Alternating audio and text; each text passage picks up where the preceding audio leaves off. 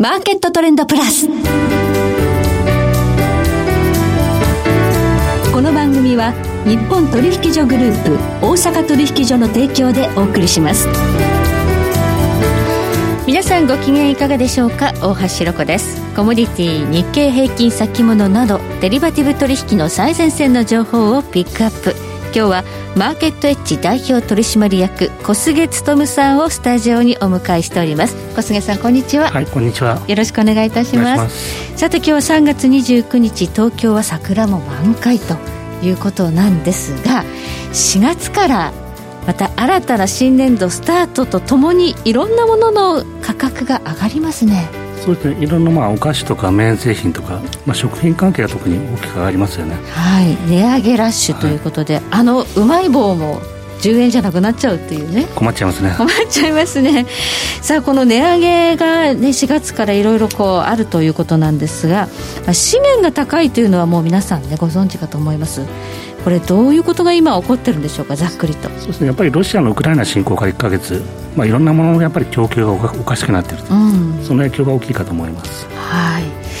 まあ、この有事であるということに加えまして今ちょっと為替市場でもねドル円相場だいぶ動きました。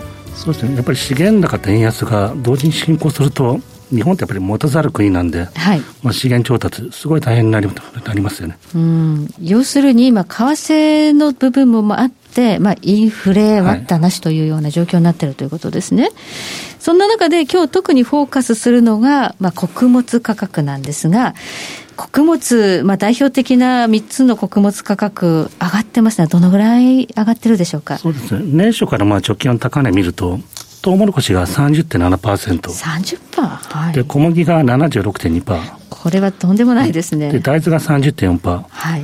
これ大体もう過去最高値圏ですね。ああ。過去最高値圏に大豆、コーン、小麦というこの三大穀物が上がってしまっているということで、はい、これ今エネルギーも上がってますから大変なことですね。そうです。原油が72.4%ですね。ああ、はい。じゃあ、これ、小麦は原油と同じぐらい上がってるってことですか、ね、あんまり話題になってないんですけど、同じぐらい上がってます。そりゃもうパンですとか麺ですとか、あらゆるもの上がるのはしょうがないということになっちゃいますよね。はい、さあ、これなぜこんなことになっているのかということを今日はフォーカスして小菅さんにお話を伺っていきたいと思います。今日もどうぞよろしくお願いいたします。はい、その前に今日の主な指標の方をお伝えしておきましょう。今日大引けの日経平均株価です。え今日は308円53銭高、28,252円42銭で取引を終了しました。そして今、来週の日経平均先物夜間取引スタートしています。え現在、2万8000飛び40円で動いています。日経平均ボラティリティインデックスは23.22でした。そしてコモディティ、東京プラッツドバイ原油、8月ものは日中取引の終値で1870円安の73,350円でした。大阪金先物23年2月切りは日中取引の終値で24円安7618円となりました。ではこの後コマーシャルに続いて、えー、小菅さんに、この後すぐに小菅さんに伺っていきます。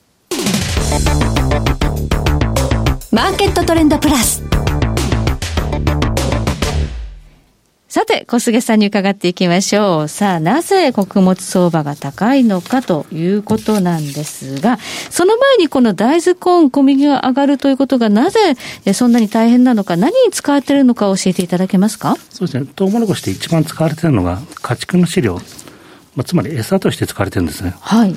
で、そうすると、まあ別にトウモロコシを食べなくても、家畜に対する餌の値段が上がってくると、肉の値段が上がってくる。うん、で、他にはやっぱりコーンスターチとか、あとエタノール、はい、バイオ燃料関係も使われております。なるほど。家畜っていうと、その鶏肉、豚肉、牛。そうですね。すべてのやっぱり肉関係の値段に影響してきます、ね、影響するんですね。はい。で、小麦に関しては、まあ普通に食料品。はい。まあ、麺製品が主ですけど、あとパンとか、はい、まあ、お菓子なんかでも使われてますよね。うん、そうですよね。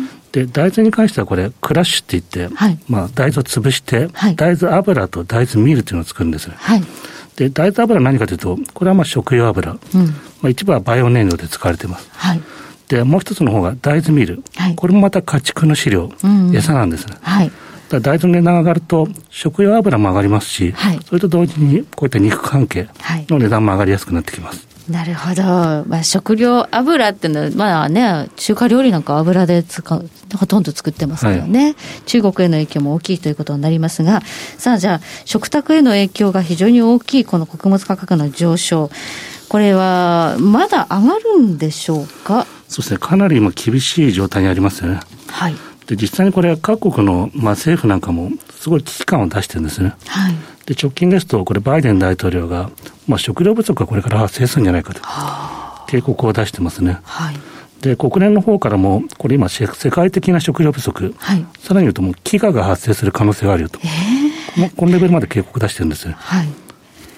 というようにあの食料不足の警告が出るということであるならば作ればいいじゃないっていうふうに、こう、エネルギーみたいに増産はできないもんですかね。これなかなか難しいんですよね。これ例えば、石油とか、あと鉱物資源、これなんか増産すればいいじゃないかってなるんですけど、はい、農産物って実は増産が簡単じゃないんですよね。はい、これ少し考えてもらえば分かるんですけど、農産物で作るの畑ですよね。はい、で、そうすると、作付けしてから収穫までは時間ありますよね。そうですね。はい、穀物だと普通は春先に作付けして、はい、秋に収穫するんですけど、はい、じゃそうするとじゃあ今作付けしても取れるのって半年後とかなんですね。はい、でそうするとじゃあすぐ増産してくれと言っても、はい、なかなか対応は難しい。なるほど。はい、はい。じゃあ、そのエネルギーの、まあね、大臣が集まった会合なんかやると、増産しましょうみたいな話できるんですけど、まあ、農省会合があっても、増産しましょうとは言えないわけですね。そうですね。直近の G7 のエネルギー省会合では、はい、じゃあ増産、増産してくれよって、うん、こういった議論をやったんです。はい、で、農総会合では、まあ、増産の呼びかけできないんで、うん、せめて輸出規制はやらないでくれって、はいはい、こういう議論しかできなかったんです。はい、結局、まあ、今、食料価格、どの国でも上がってますんで、そうするとやっぱり輸出やめてくれよって、そういう生産国の中でもそういう声が強まっちゃうんですね。はい、で、実際にまあ、例えばロシアなんかも、東欧向けの穀物輸出制限してますし、はい、はいあと先週なんかだとインドが砂糖の輸出量、これも制限したんですね。はい。で、今年インドネシアも今度パーマ油、これ輸出規制やってます。はい。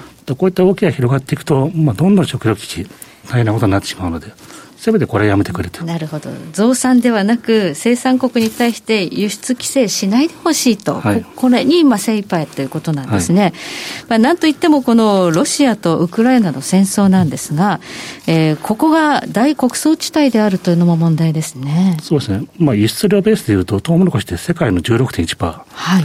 で、小麦で26%。はい。で、菜種で18.4%。はい。あと、ひまわり油だとこれ77.3%って。わ、すごい。これだけのシェアがあるんですね。はい。そうすると、このシェアがひょっとすると、まあ、失われるリスクになってきてるということですね。はい、はいあとなんか、あの、あまりこう言われてないんですけど、肥料にも関わってんですね、ロシアって。そうですね、ロシアがやっぱり最大の生産国、輸出国なんで、はい、これが出てこないと、この農産物関係、全部の値段に影響してくる可能性ありますよね。そうですね、肥料の価格が上がる、肥料がないと、えー、不作になるという、減産になるというリスクがあるということですね。はい。まあ、このような状況で非常に影響の大きい、まあ、2つの国が今、なかなかこう、紛争が止まらないという状況の中で、えー、どのような、えー、経路で、まあ、懸念が拡大していくのか、ポイントを教えてください。そうですね。3つほどあると思うんですけど、はい、まあ、一つが対ロシアの経済制裁。はい。まあ、ロシア産のものを、まあ、これ、穀物に限らないんですけど、すべてやっぱり取引やめようって。うん、で、もう一つ目が、今、戦闘状態にあるので、例えば黒海から穀物輸出ができないああ、輸出業務に滞りが、まあ、発生してるんですね、はい、で3つ目がこれ、最近話題なんですけど、ウクライナで今年の作付けができないリスク、はい、これがあるかと思います。これ、重要な時期なんですか、今？そうですね、これ、北半球、大体まあどこでも同じなんですけど、ええ、4月から5月が作付け期なんですね。はい、だここで作付けできないと、今年も生産物が得られないという、はい、こういったリスクを抱えております。はい今のその状況を見ると、かなり難しそうですよね、政策付け。そうですね、ウクライナこれ、農省が一応、概算で見通し出してるんですけど、はい、去年の春の作付け面積、うん、1500万ヘクタールあったのが、はい、今年700万ヘクタールまで、大体半分以下、はい、ここまで落ちるんじゃないかという見通しを出しています。はい、はい、そうすると、まあ、まあ、まだ全部ね、なくなるということではないにしても、大きく減産となるリスクというのは、結構本当にあるんですね。そうですね。やっぱり4月でも本当に戦闘が続くと、まあ、どんどん危なくなってくるという、うんはい、時間との戦いになってきます。はい。まあ、この紛争が終われば輸出というのは再開できるかとは思うんですが、はい、これ、在庫っていうのはあるんですかね、今、ウクライナに？そうです一応、納商はあると言ってるんですけど、ええ、ロシアがやっぱり戦争で意図的に在庫を狙ってるんじゃないかという話もあるんで、はい、この辺はなかなか実際に戦争終わってみないとわからない部分が多くあります。はいということで、ちょっとこう、ウクライナの作付け期に、まあ今差し掛かっているのに、とてもそんな状況ではないということが、はい、え大変懸念されている状況ではあるんですが、一方で、それであるならば、アメリカ、世界有数の生産大国ですよね。はい。ここで作ればいいんじゃないですか？そうですね。ここがうまく生産できると、うん、まあ、国際需給ある程度安定化する可能性があります。はい。で、一方で、ここが逆に失敗してしまうと、はい。まあ、今年ってまあウクライナ危機もありますし、うん、その前にこの南米の方が今年不作だったんですね。あブラジルとか、はい、アルゼンチン。はい、でその状態で今度アメリカも不作になってしまうと、本当に大変なことになってしまうと。はあまあ、そもそもこれ、ウクライナとロシアの有事の前から穀物上がってたのは、この南米産の生作生産状況があまり良くなかったんですね。そうですね。はい。ああ、じゃあ、今回この、えー、アメリカ産の作付けっていうのは非常に重要なんですが、どういう予想なんでしょうか？今、アメリカの気象庁が春の予想を出してるんですけど、ちょっと乾燥傾向が強いんじゃないかと。乾燥、えー、警告を出してます。はい。これアメリカの国葬地帯、今も72%が干ばつ状態、乾燥状態って報告してるんです。72%? はい。はい。これ去年の同じ時期で38%なんで、あら。だいぶ違いますね。だいぶ違う。はい。で、この気象庁の予報だと、はい、もし気象環境を改善するとしたら7月、はい、まあ4、5、6はちょっときついんじゃないかと。4、5、6ってあのちょうど作付け期ですよね。だここがうまくいくといいんですけど、うん、ちょっとリスクが高くなってると。こういった状況になってます。はい。これじゃあ、この、この乾燥の予報が、ど、どのように今年のアメリカ産の生産に影響してくるかっていうことが気になるんですが、もうすでに影響が出てるものがあるようですね。すね実は綿花相場がもう3月に入ってから何回かストップ高つけてるんですね。綿花。はい。これ主にテキサス州で生産されるんですけど、ええ、まあここがすでにもう乾燥状態と。はい。これ同じような傾向が、例えばプレーンズの方にも広がってくると、すごい大きなリスクになってしまうのかなと思ってます。テキサス熱波なんですか今？今、最高気温は大体30度前後ですよね。え3月はい、え そうなんですね。じゃあ、綿花っていうと、そのコットンですよね。じゃあ、医療も上がってしまう、医療品とか。そうですね。その流れが今度、穀物の方にも波及してくると、本当にやっぱり食料危機に発生してしまう可能性があると。はい。これからやっぱり4月、あと5月中旬までは大体勝負どころなんで、はい、ここまでの気象環境、すごい重要になってきます。はい。で、これでアメリカ産も今年不作ということになると、また私たちの食卓への価格転嫁進むリスクがあるということですそうですね。はい、となるとやっぱりインフレに備えていこうということになりますね。はいはい、ありがとうございます。え今日はマーケットエッジ代表取締役小菅勉さんをお迎えいたしましてお話を伺いました。小菅さんどうもありがとうございました。はい、ありがとうございました。さて来週です。来週は元先物オプションディーラー本川裕二さんをお迎えいたしまして株式市場日経平均の展望をテーマにお届けします。それでは全国の皆さんごきげんよう。